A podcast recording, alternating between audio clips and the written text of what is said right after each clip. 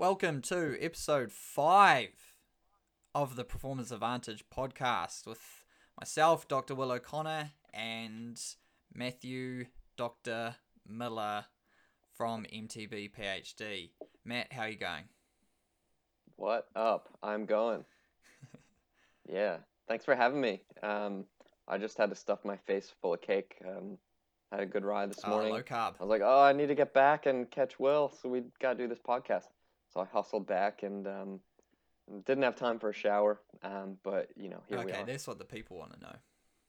Yeah, that's all right. I have the rest of the day to take a shower. So your first triathlon story was pretty popular last podcast. Yeah. I for most of my friends, I thought I told them about the triathlon story, but I got a lot of messages last week that people had heard my triathlon story.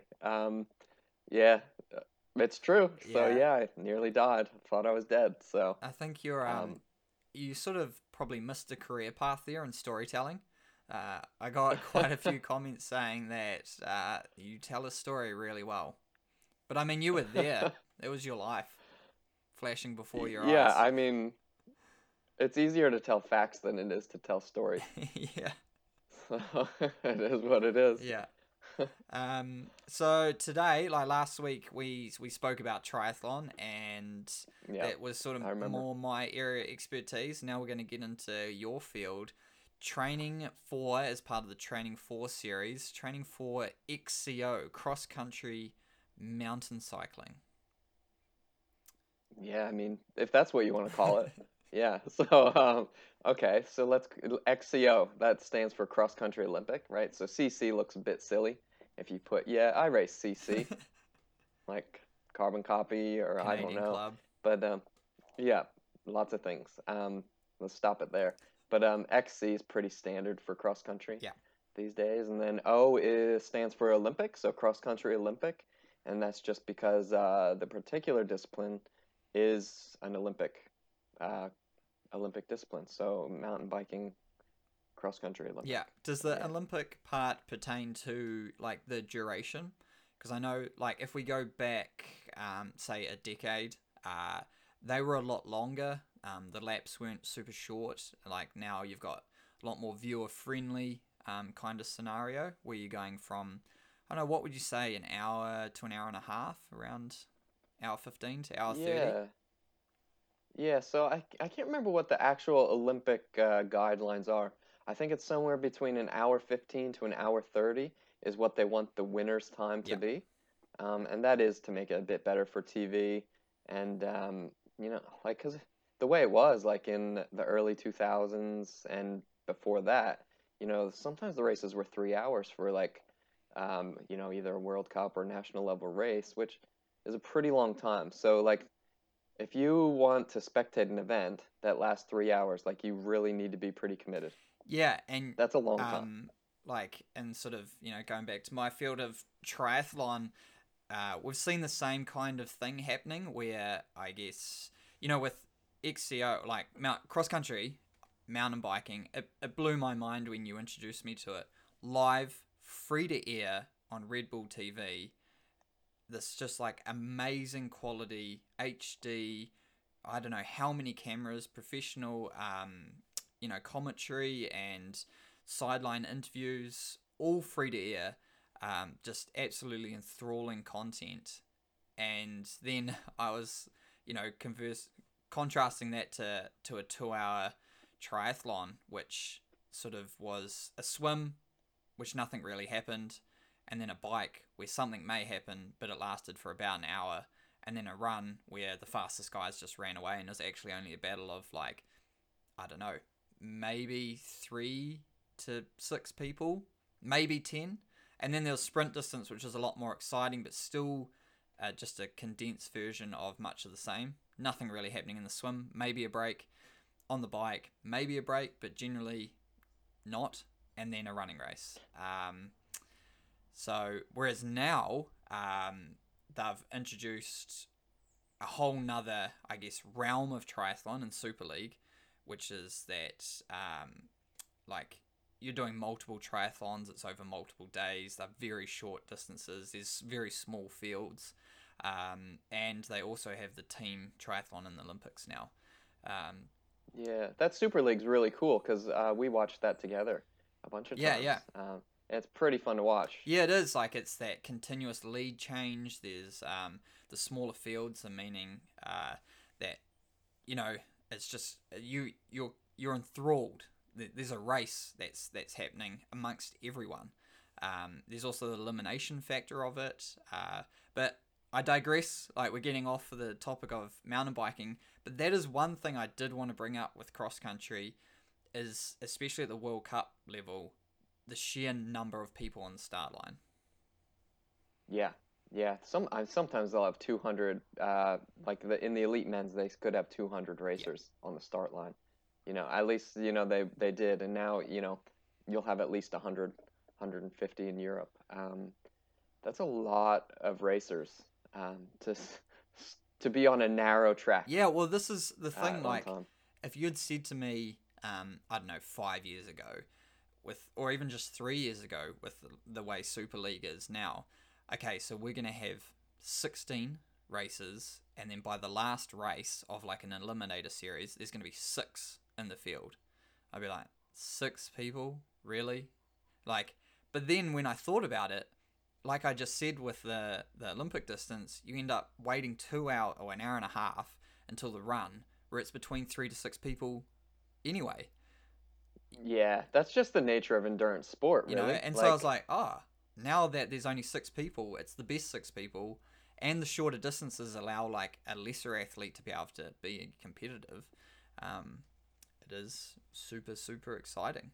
And yeah, with the cross country, I mean, yeah, there must be 150 odd people, but I can only name, you know, maybe 10 to 20, and recognize their names when they're racing. Yeah, I mean, it's still, you know, the best are the best, and you know, the best riders start at the front, and since mountain biking, it starts in a pretty wide kind of starting corral, if you will, but really quickly it gets into single track, and it's called single track because you need to go single file pretty much most of the time. Yeah. So, you know, the best riders are getting the best start, but they're also the best anyway, so they just kind of ride away for those two reasons. Yeah, so why don't you just take us through the whole sort of, I guess we went over what cross country is, but the qualification process if you're interested in cross country Olympic. Yeah, so, I mean, I think it's worth kind of defining cross country as its own sport compared to like the other cycling kind of events. So like cross country, you need to race for the whole time, and you're going hard the whole time, and you do really short circuits that are like 5 to 7K long, and you go up hills and you race down hills, so you need to be really fit to go up the hills, and you also need to be really fit so that you can recover on the downhills. And the downhills are pretty technically demanding, and it didn't always used to be that way, but yeah, they're pretty hard, so you needed like a really high level of skill too. So, you know, if you want to be racing at the highest level, you need to probably get some UCI points to get to a World Cup. Not everyone can get a UCI point because so UCI is like the international governing body, so you need to be at one of those sanctioned events to be able to even contest points, probably in like your local kind of national level kind of thing, to be able to get one. And then if you're lucky, you can start at the back. Yeah. And so that's the other thing. Once you get some points, you are at the back of 100+ people. So how are you going to get to the front? Like, so what I've seen is you start in this nice wide sort of, you know, single lane or 2-lane driveway kind of thing, or fire road or whatever you want to call it. And then it either shoots up a hill or gets into some single track after anywhere from 400 meters to 1K. And as soon as that happens, the guys at the front are riding and the guys at the back are, or girls, are walking. Yeah, I remember that happening to me. Like when we raced at Wyndham, you know, it was yeah, it was pretty wide, and then within like 200-300 meters, it went into literally single track. So you know, I was at the back. This was this was like a national level race that we had pre-World Cup, and I was lined up at the back, and I could literally see. I looked up the hill, and like the leaders were like through the single track, riding up the ski slope. Yeah, I was standing still. I'm like, well, I already lost 1 minute. We're not even 2 minutes into the race. I'm a minute back. Yeah, standing here. Yeah. And then, you know, like, and that's just how it is. But, you know, if I would have been like an awesome racer, I could have, you know, made some of that up, right? Because there's still plenty of opportunities to pass. Yeah. And like, you're still kind of like, you're racing more or less amongst your peers. So like, you guys are all, or girls are going to like all kind of descend at a similar speed. So no one's going to hold you up massively on each descent. And then, you know, you have a climb, and you're going to climb pretty much the same speed, and you can kind of work your way through it. It's really hard to pass when you're like climbing at a similar speed, because you need to really gas it and go over your limit to pass. So it actually, it wears on you the more passes you make. But it's really important to be able to pass, because there's a thing called the 80% rule. So if you're less than 80% of the leader's lap time, or whichever, you're slower, and it's within 80%. I'm not sure how to explain it anyway, but you get pulled from the race. So you come around through the start finish, and you might be like, oh, I only raced for 30 minutes, and you're out. Yeah. You know, just because, you know, you've lost enough time that, and the laps are so short that eventually the leader's going to pass you. Yeah. So they need to get you out of the way. Yeah. Yeah. Well, that's, the same sort of thing is happening in triathlon. They're shortening up the courses, making them more technical, and there's just a lap out rule, where, which is fair enough, really. It is like, on the bike. It is, you're just interfering with the race. Then, like, you're not. You still get a placing in the race. Yeah, yeah, you still get a placing though. So like, you know, it'll say like -3. You won't get a time. Yeah. For your race, but you will get the position in which you finished. Okay, and you know, if you didn't move up enough in the first 3 laps, well, chances of you moving up, you know, 10 or 20 places in the next 3 laps, they're pretty slim anyway. Okay. So like, you more or less finished where you were going to finish. Right. Ish. Yeah. Okay, so that sort of actually makes more sense to me now, that the way you'd be able to work up, like if you're a really good racer, let's say you've come from the junior ranks, like under 19, under 23, and you step up to a World Cup, and maybe you're down the back because of lack of points. If you're really good, even though you've stopped, you're not going to win the race. You're not going to get in the top 10, maybe even the top 20. But if you're at the back, 120th, then you're better than all those guys. You still have an hour and a half to get past as many people as you can get past, which is going to then push you up to, you know, keep moving. And then you start better next time. Yeah, and then you'll pass the same amount of people, and so you end up where you end up. Yeah, okay. Yeah, well, this is one of the problems, actually. And that's because, like, so especially, you know, riders in New Zealand, the fields in New Zealand are really, really good. Like, the top riders are really, really good. But, you know, they go over to a World Cup, and they're starting at the back. Yeah. They're racing against their peers, and you know, they might finish 80th, just because it is hard to move up. Yeah. So finishing 80th, I can tell you, it doesn't feel good. You know, like no one wants to like spend all this money and go and finish, you know, at the back. Yeah. But you know, that just kind of is how it is, and it doesn't mean that they're not good. It just means that they need to do it again, right? So they need to race more big races and move up their starting position, get more practice, and then kind of keep at it. But the problem is, like, you go and you get 80th, you know, 3 weekends in a row, and you're pretty much, you want to go home and never race again. And I think that happens a lot. Yeah, but, yeah, because it's not a lucrative sport at that stage. Yeah, yeah. I mean, if you're getting 80th, you're probably, you might be getting a bike given to you to borrow for the year or something. You're buying tires, and you went through like a set of tires in the weekend. Yeah. And you know, you spent more money, and you didn't make anything. Yeah, yeah. You're not right? So, unless you have whatever governing body, or for the most part, like no team or anything's picking you up at that stage. So like you're not on any retainer or anything of that kind of nature. So in that sense, it's a huge commitment to try and move up. For more so for New Zealand, Australia, probably South Africa as well, where we just don't have access to the proximity of races. Yeah, yeah, it's the same in the States too. Like the States is huge, yeah.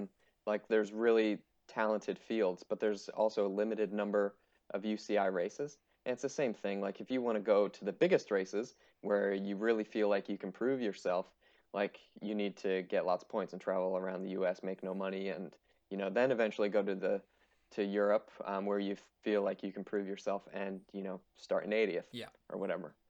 Is that what you did? What was your whole situation? So when I was racing, I was racing in the national kind of level field, yeah, and I was, still getting smoked, yeah. So the fields were pretty deep, and the top riders were some of the top riders, yeah, and, I'd finish a couple laps down, and that's just, it is what it is. But we have a lot more racing that we can do. So when I was racing, I was able to do lots of local races and kind of, earn my way through doing that kind of thing. And there's value in even doing local races when you get 600 people showing up. Yeah, yeah. So, you can still get equipment support and stuff like that, even doing local races there.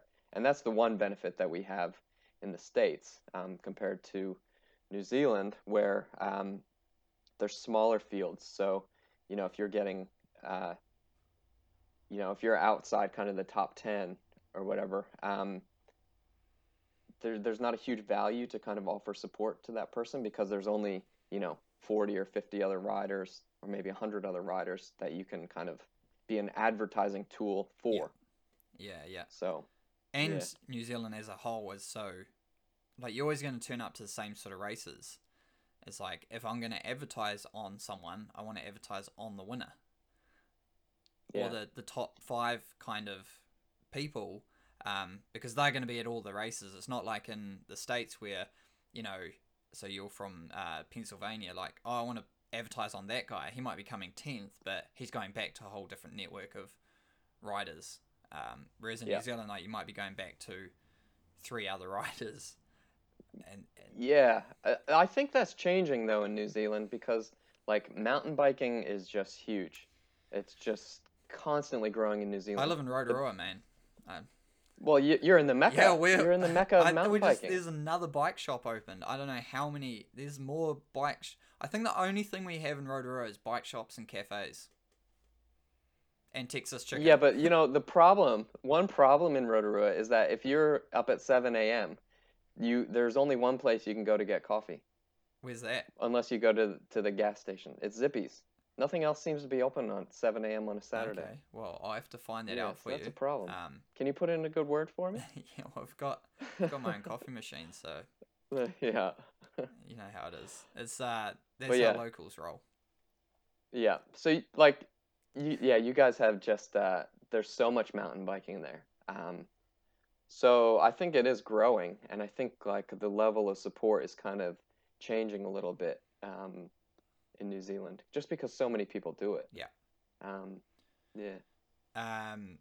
So that's sort of how, I guess, we go back to the qualification process and what cross country is. That's the process. Now, if you're training a rider, so particularly with cross country, New Zealand just had the cross country nationals over the last weekend.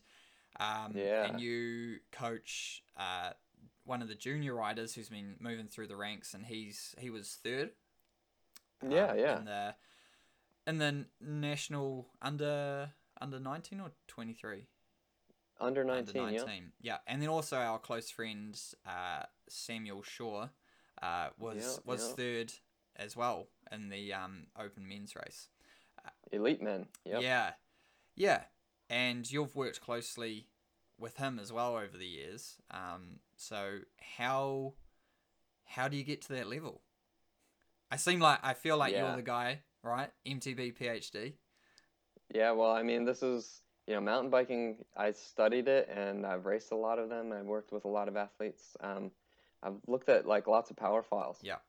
So that's my day job is I look at power files from mountain bike racing. Yeah.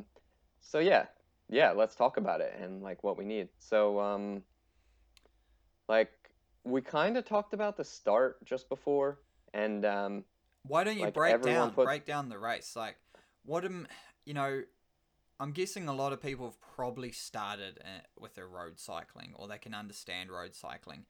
When we're looking at mountain biking, cross-country mountain biking, what are our defining factors within the race? There must be 3 or 4 decisive parts of the race. You got the start. We talked about that. Yes. Okay, let's start with a start, because I do not think in any way the start is decisive. So you got this big group of people. You got 150 people. You can't tell me you can just casually cruise off the line. No. Especially if you're in the front few rows. You want to stay in the front few rows. That's going to require some ridiculous effort at the start. Okay. It's a pretty big effort. So most riders at the start of the race are going to throw down 1,500 watts to just get off the line, get going, and then not get into the single track in a really bad position. Yeah. Right? So because while you can't necessarily win at the start, you can definitely lose it, and that goes two ways. Losing the race at the start. So the first way you can lose the race at the start is by going too hard. Okay. So we talked about pacing before. This was actually before we did podcasts. We talked about pacing. We're going to do another podcast on it, but you need to go hard. But you can't blow up, because if you go as hard as you possibly can for 1 minute, and if you've ever done that, you know exactly how you feel afterwards. Yep. And you feel like you need a nap and a burrito, right? And you're not. So you need to remember that you still have an hour and a half to continue racing and to keep going hard. So you can 100% lose the race at the start by going too hard. The other way you could lose the race at the start is by kind of not going hard enough.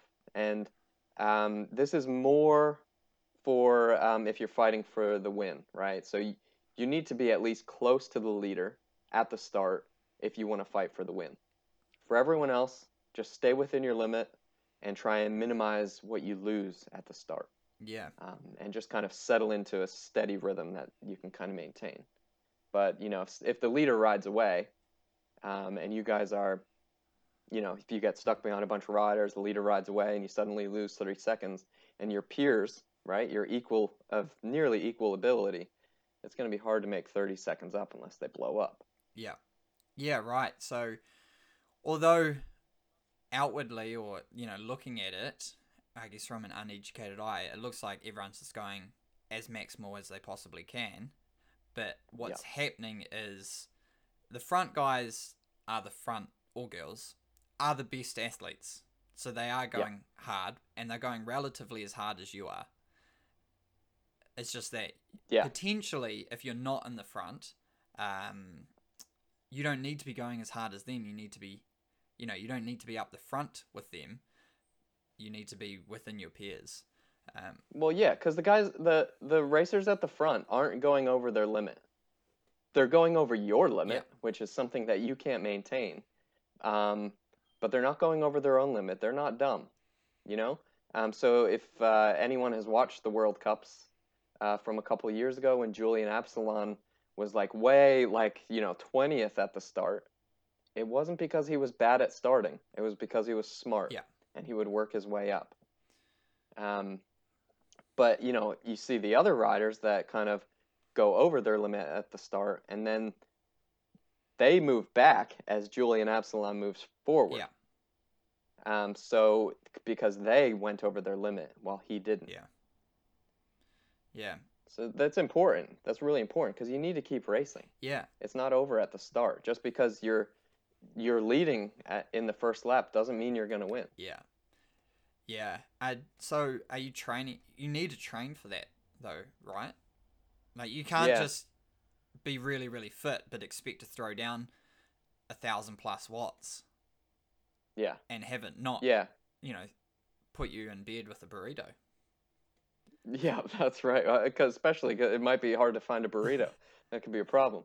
But so like when you start and you start with a massive sprint, you're going to generate a lot of lactate that's kind of going to be circulating around, and lots of hydrogen ions and a lot of acidity in the muscle. Yeah. And it's not over then. Like you need to keep going. So you need to kind of train to be able to use that lactate and convert it to energy while still going relatively hard. Yeah.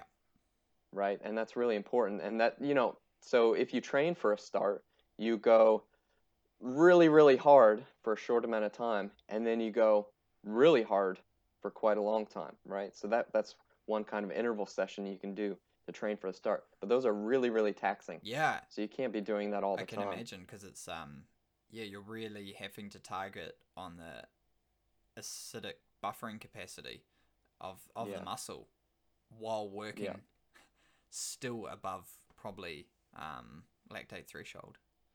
Yeah, it's a VO2, it's a kind of an all-out sprint and then a VO2 max effort, which it just drains you. You can't do those all the time, but that's the kind of thing that you kind of need to do to be able to be able to cope with the start. Yeah.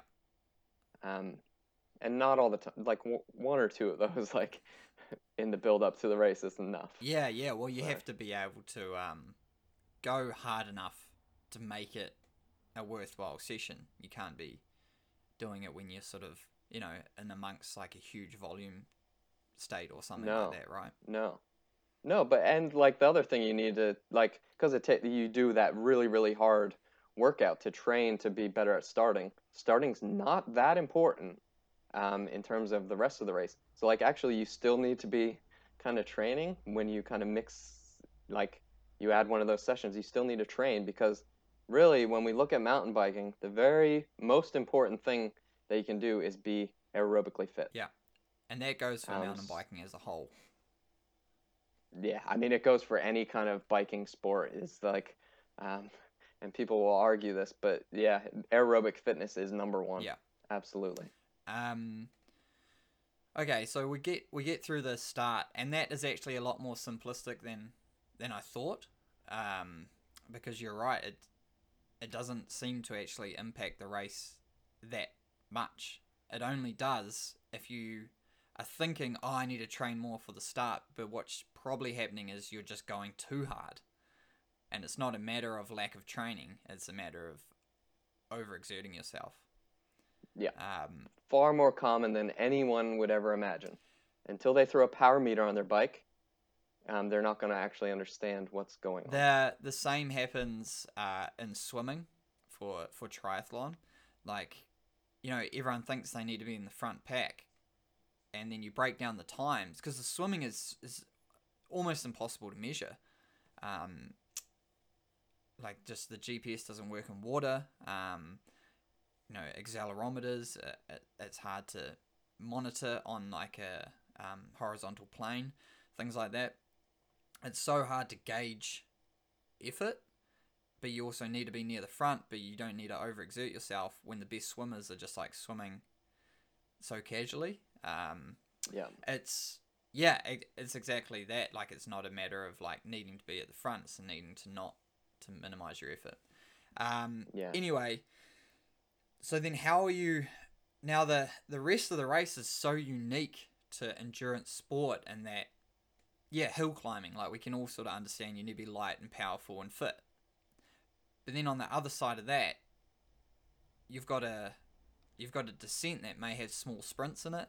It may have, it obviously has some level of technicality, coordination, bike handling, like all of the stuff you can't do if you've just reamed yourself up a hill.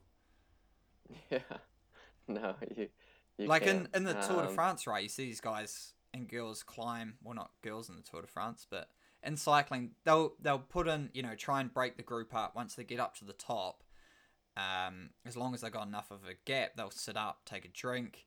You know, they'll be hooning down the other side. They might zip up, put on a vest, or grab some more fluids and stuff. That's just not happening. No, in mountain biking, like you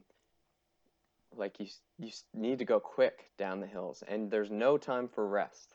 And this is actually what makes it. It's one of the things that makes it unique to other cycling, compared to road cycling, is that like you go up the hills really hard, but then when you go down the hills, you have no time for recovery, really. So your best opportunity to recover is to kind of remove pedaling, because this is kind of your chance to not pedal. Like, it's your only chance to really not pedal. Yeah, on the down. On the downhills, yeah. So, you know, coast as much as possible.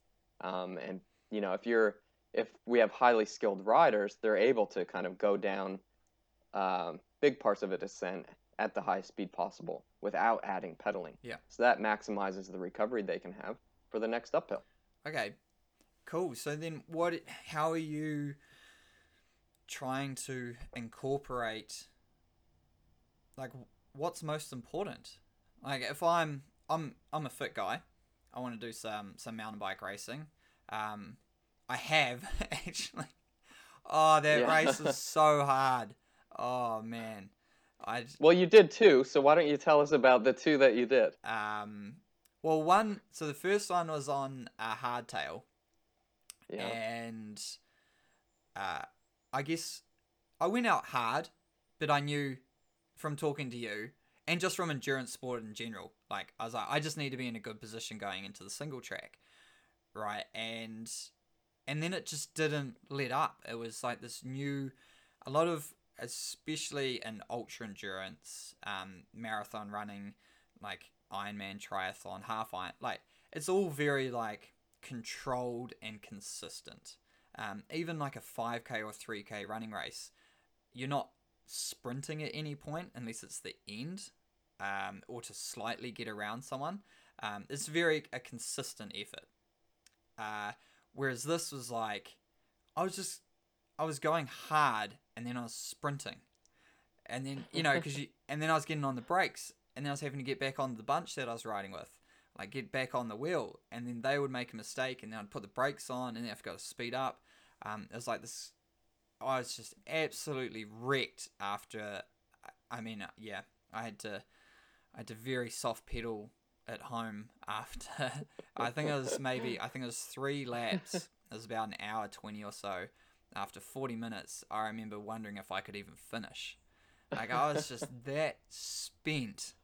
It was so unique, that, and it being on the hardtail so the course we did was in the Santor Forest, which is a beachside forest. So it's kind of sandy, not hugely hilly, quite technical, very undulating, rolling, pinch hills and corners and soft sand, and so it's you need to be going pedaling on the pedals the whole time, very rooty. So with the hardtails jumping around, it was excruciating. I didn't like it, but I went back to the same race, which is maybe a month later. I had a new bike, full suspension bike, and I started a bit easier and tried to control myself. I thought, relax is smooth and smooth is fast. Yeah, slow is smooth and smooth is fast. That's what Phil Dunphy said. So that was what I was thinking. And I tried to, I was able to finish a lot stronger. If I didn't happen to go the wrong way, I think I might have beaten you, Matt. It was going to be a close race. I had a good start. Yeah, and, I think so. It was, once I understood the sheer level of accelerations and huge power outputs that were required just in like my sort of, amateur state, which is actually going to be more exaggerated because I'm not as smooth. But I think, yeah, sorry, that was my... Yeah, that's good. That's elaborated. A good story. Yeah, yeah. But yeah, once I guess because I was trying to exercise at the level, you know, I knew I could maintain for an hour and a half, I was like, which is quite a high level. But then when you have to add all those sprints and accelerations on top of that, that level then becomes a lot less. Like your sustained average. Like your average power compared to your normalized, I guess. Yeah. Yeah. Yeah. I remember how wrecked you were from that first event, and because I took my hardtail out for that same event, yeah. I rode my dirt jump bike, and I was like, oh yeah, I think this thing would be pretty mean at XC, you know, because I'm at the right height where I can get, you know, if I put a really long seat post in, I can race my dirt jumping bike. Yeah. In cross country, so like sweet 26-inch hardtail, but both of our backs were absolutely wrecked. Like I was wrecked for days actually, yeah. Like you know, small wheels, never having raced in a really long time, and I just hardtails are just too rough. Like you really need to develop a different kind of racing, like the muscles that you use to race a hardtail are just different, and that doesn't suit my style. Yeah, well, you put accelerometers on different body parts. Yeah. So we did this kind of research, and we used accelerometers, and it was kind of all over the bike. We had some at the handlebar, some at the seat, and you know, some on the body, right? So what's happening is like what we were trying to measure is where these accelerations are dampened, because if you kind of just had a rigid body bouncing around a trail, and that was you as a rigid body, your brain would shake so much that you'd probably be dead at the bottom of a descent, right? But what's actually happening is the bike's shaking a lot and vibrating a lot and taking these impacts, and then our legs and our arms are damping those impacts. Our head pretty much doesn't shake at all. Yeah. I remember that was, I found that really interesting. You had the accelerometers on the head and it pretty much doesn't move. Whereas your arms are obviously, you know, jackhammering, and so are your legs to ensure. And so that was to ensure your brain didn't smash against your skull. Yeah, well, yeah, because like your brain's kind of suspended within a bit of fluid, right? And that's why you don't shake a baby. Right, so like you that's exactly why, because permanent like brain damage, right? And that's exactly why our bodies adopt this strategy, this autonomic strategy. We don't even think about it when we're mountain biking, and we do all this damping to protect our central nervous system. But what's happening, the issue with that, and this is where it's different from road cycling, is that all this autonomic strategy, this thing that we do without even thinking about it, by using our arms and our legs to dampen the vibrations to our head, is that costs energy. Yeah. Right? So we go up a hill really hard when we're mountain biking, and then we go down a hill as fast as possible. Yes. But since we're using all those extra muscles to go down that hill to dampen those vibrations, we have that reduced recovery. Yeah.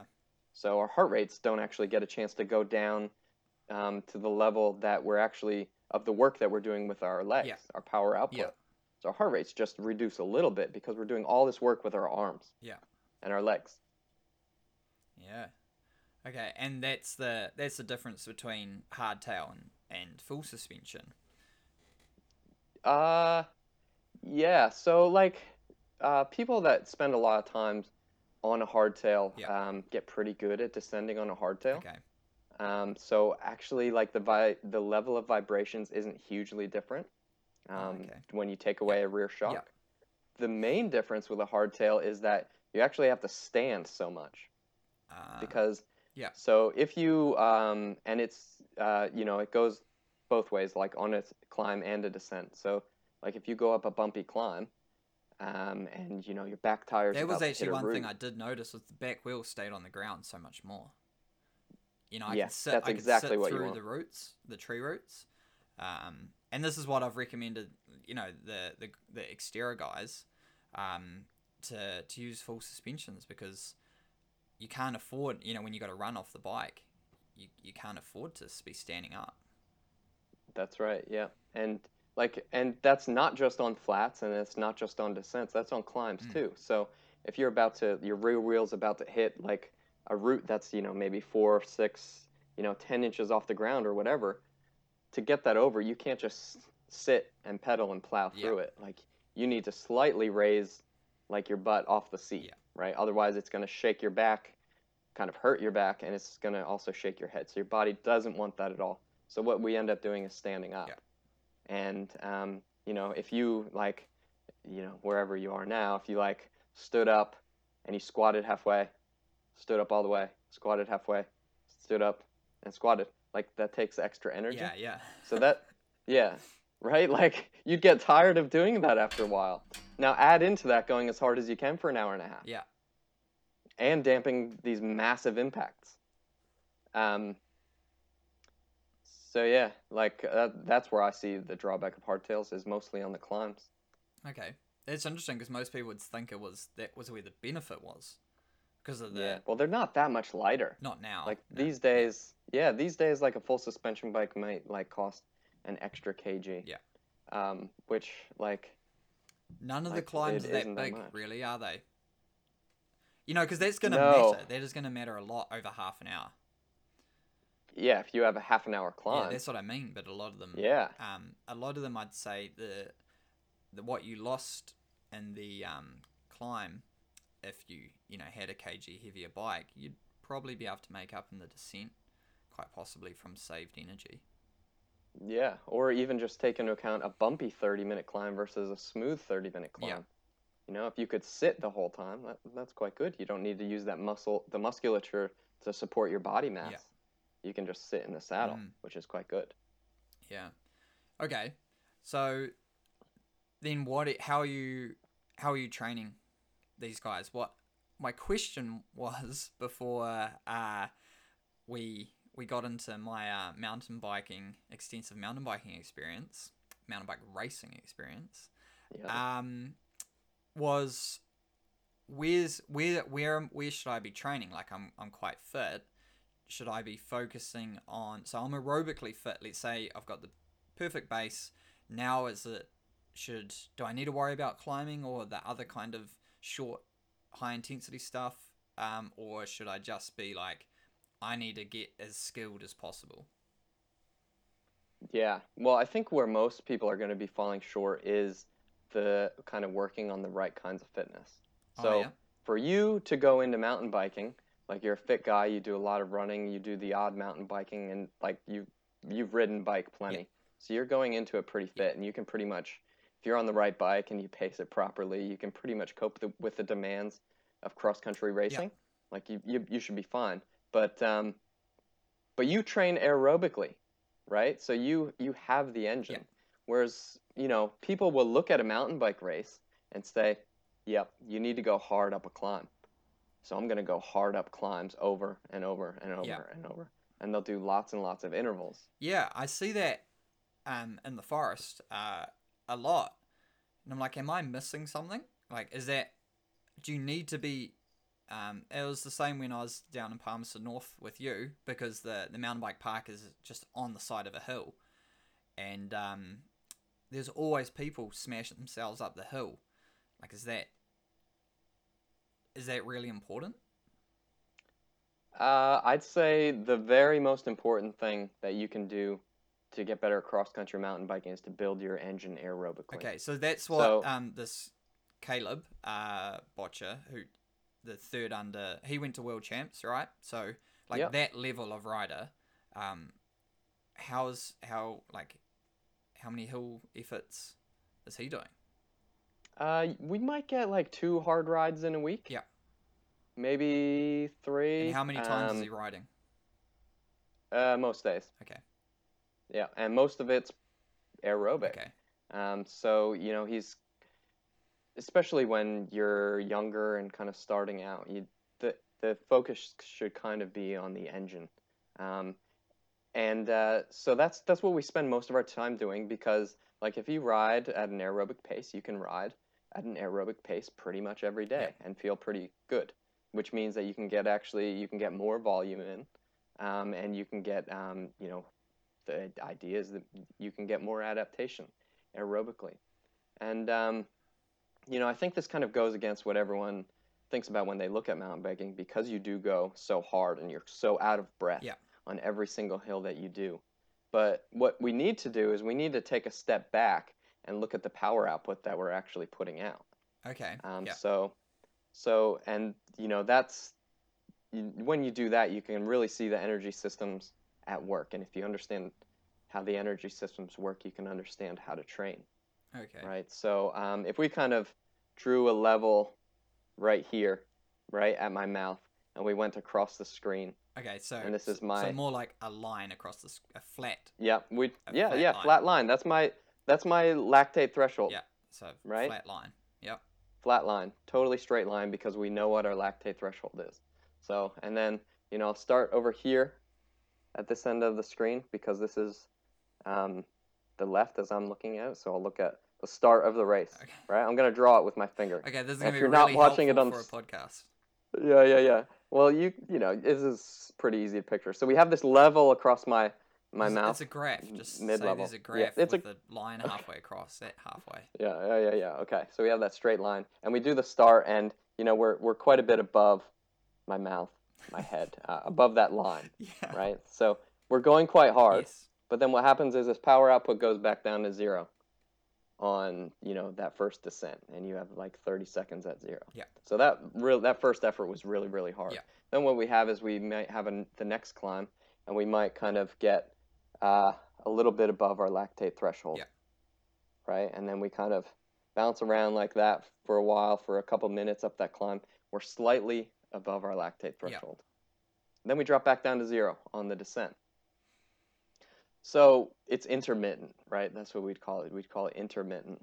And what we need to be able to do intermittent activity, which is hard rest, hard rest, hard rest, we need the highest level of aerobic efficiency that we can get. So that's our lactate threshold. That's the highest level of our aerobic ability. And that's the area that we need to work on the most to be able to repeat these sprints over and over and over. You might have a sprinter that can sprint really, really, really hard for 30 seconds and blow everyone's doors off. But after that, they're going to need that nap and that burrito, right? Because they're a sprinter. Right? And that's not what we do in mountain biking. What we do in mountain biking is we go pretty hard for an hour and a half. And we're always breathing really, really hard because we didn't get a chance to recover on the descent. But a lot of the ventilatory stuff is driven by the excess CO2 generated from the anaerobic effort. Right. It's not so much how hard you're trying that generates ventilation. It's actually the concentration of CO2 in the blood that we're trying to excrete through our lungs and our mouth. So it's not so much the need for oxygen, it's the need to get rid of carbon dioxide. People sort of miss that, I think, a lot of the time.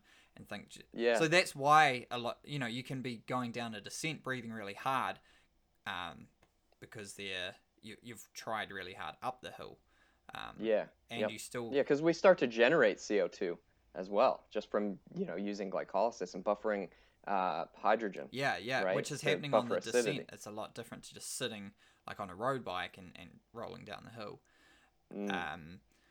Okay, so now I'm starting to get when you look at mountain biking, you think, man, they're going hard for like, and even when you do the sport, like having done a couple races, it feels like you're going hard the whole time.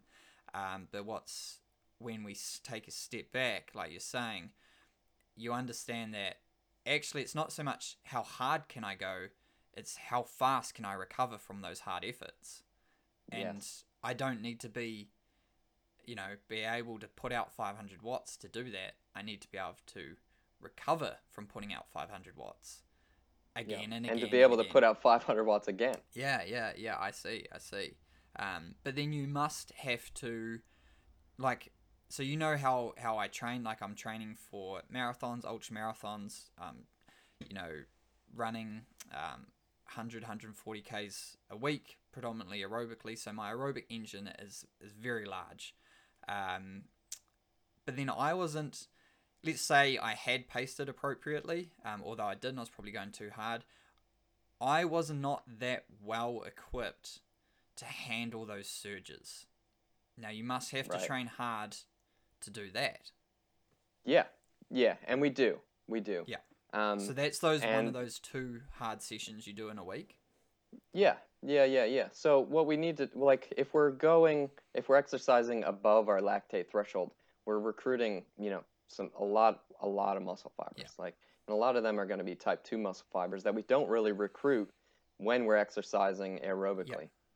Yep. So we're definitely going to be working on some intermittent, really hard sprints or really hard VO2 max efforts just to recruit those muscles and work on those energy systems, because we definitely need them. Yeah.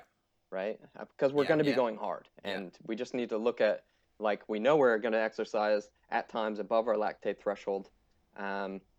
So we need to be able to do that, really. And we're going to throw in some hard efforts. But the issue is, they're so hard that we can't do them all the time. Yeah. Okay. And that's the main thing. So, I'm not, I'm not a preacher of never go hard. I'm more of a preacher of when you go hard, and the rest of the time, keep training. And by riding easy, so that way you can hit those hard sections harder. Approach.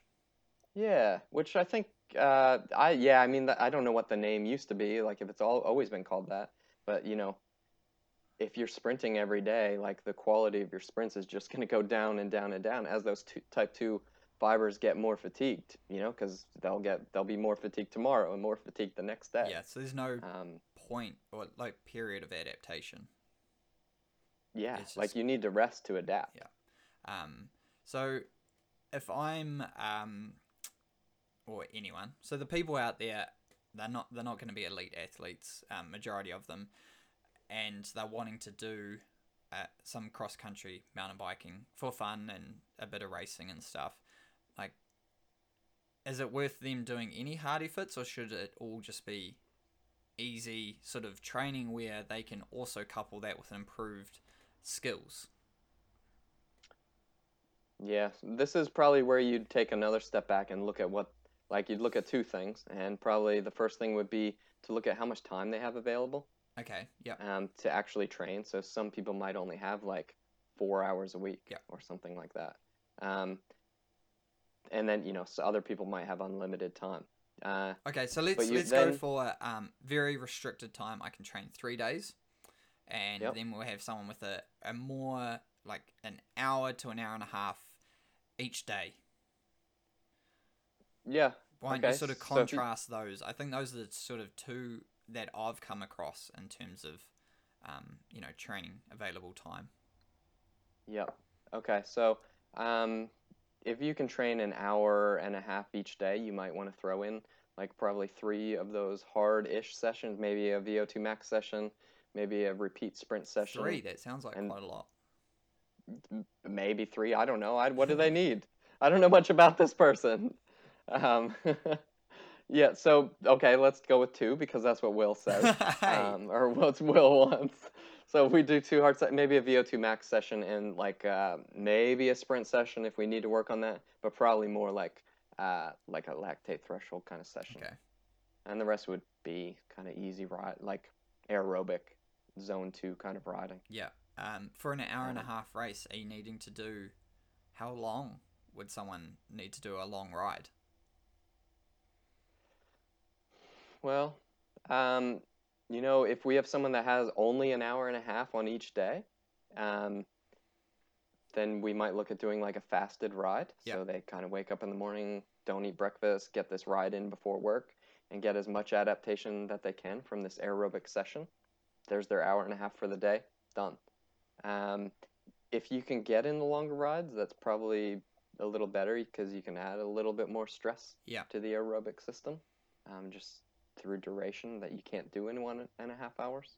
When you say easy riding, because of the nature of a bike, and it's supporting you, like you can go ridiculously easy. I'm sure you've seen those people biking to work with a cadence of about one every minute. Are they on e-bikes though? Potentially. But you know, like you can go very, very easy on a bike. Is there a limit to how easy you can go? Yeah, probably. Like you, like we do like a recovery session, like this odd recovery session when we need it. And when I prescribe one of those, that in the instructions, like I say, it should just feel like your legs are just falling down. Yeah. Okay. Right, with each pedal stroke, like you're not really going to get much adaptation from your legs just falling down at 90 RPM. Yeah. Yeah. You're not really demanding much from the muscle.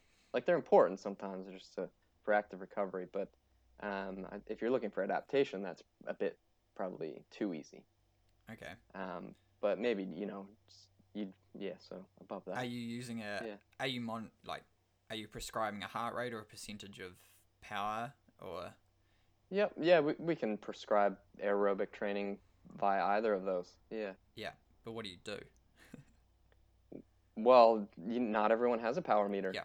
Like, if I start working with an athlete, I say the very best investment you can get is a power meter. Yeah. But, you know, it's for some people it's out of budget. Some people kind of just don't want a power meter. Yeah. So if they don't have one, then we do heart rate. Yeah. And that's heart rate would always be second to training with power. Yeah. Okay. Cool. So what else? Skills, the skills component. Yeah.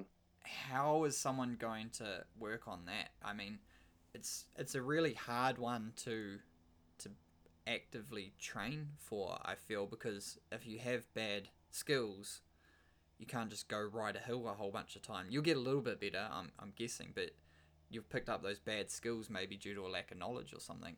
How do you get better at that? Yeah, well, I've done some skills coaching, and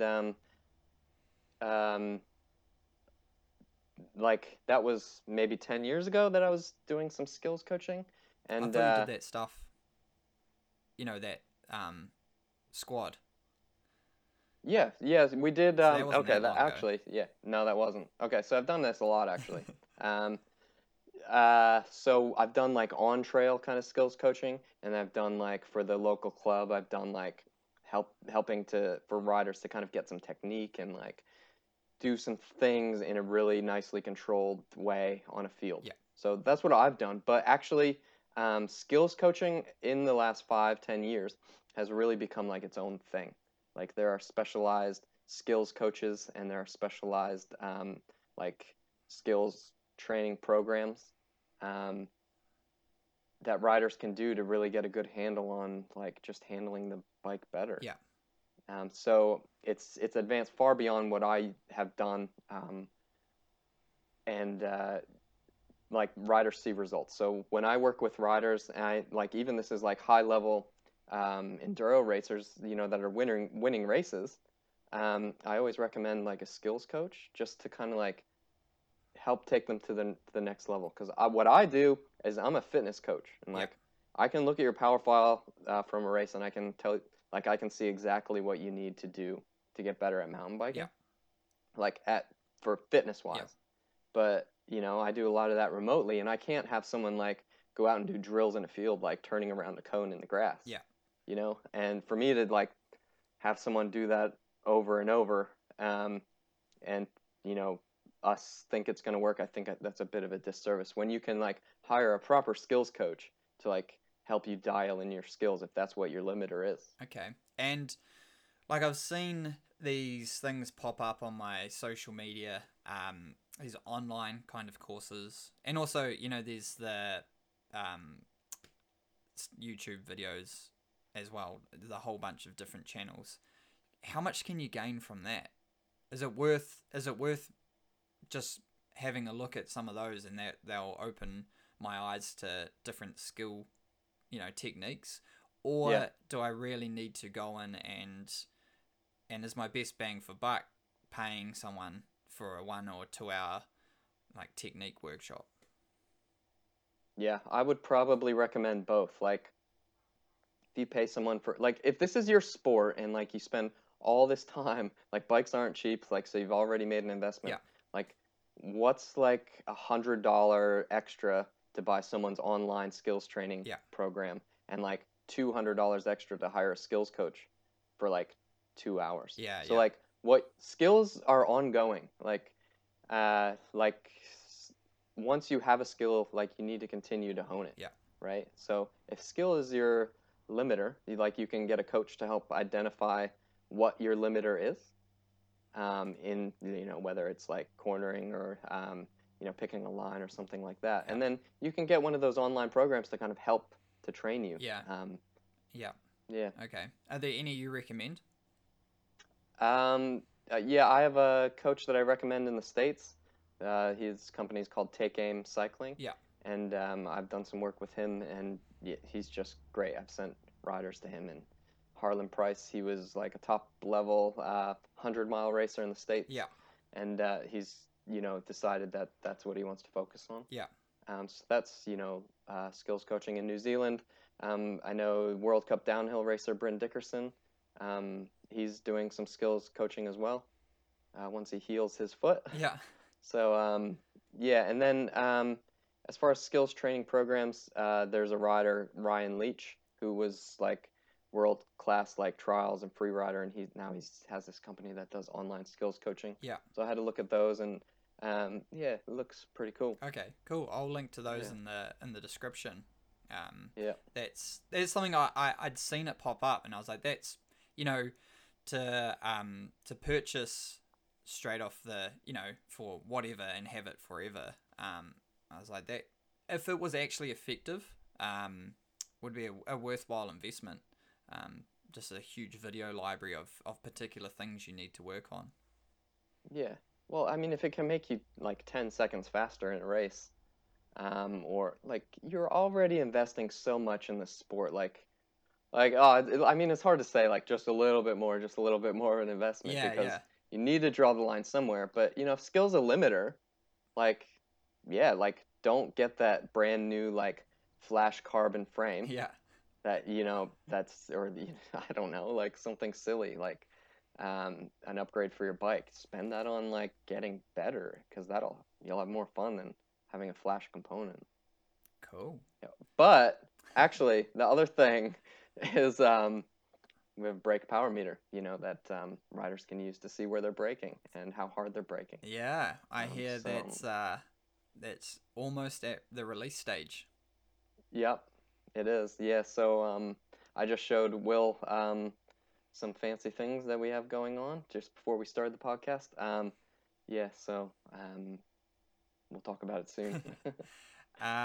So if you want to summarize to the listeners wanting to train for mountain biking, cross country in particular, we'll get into enduro and downhill stuff later.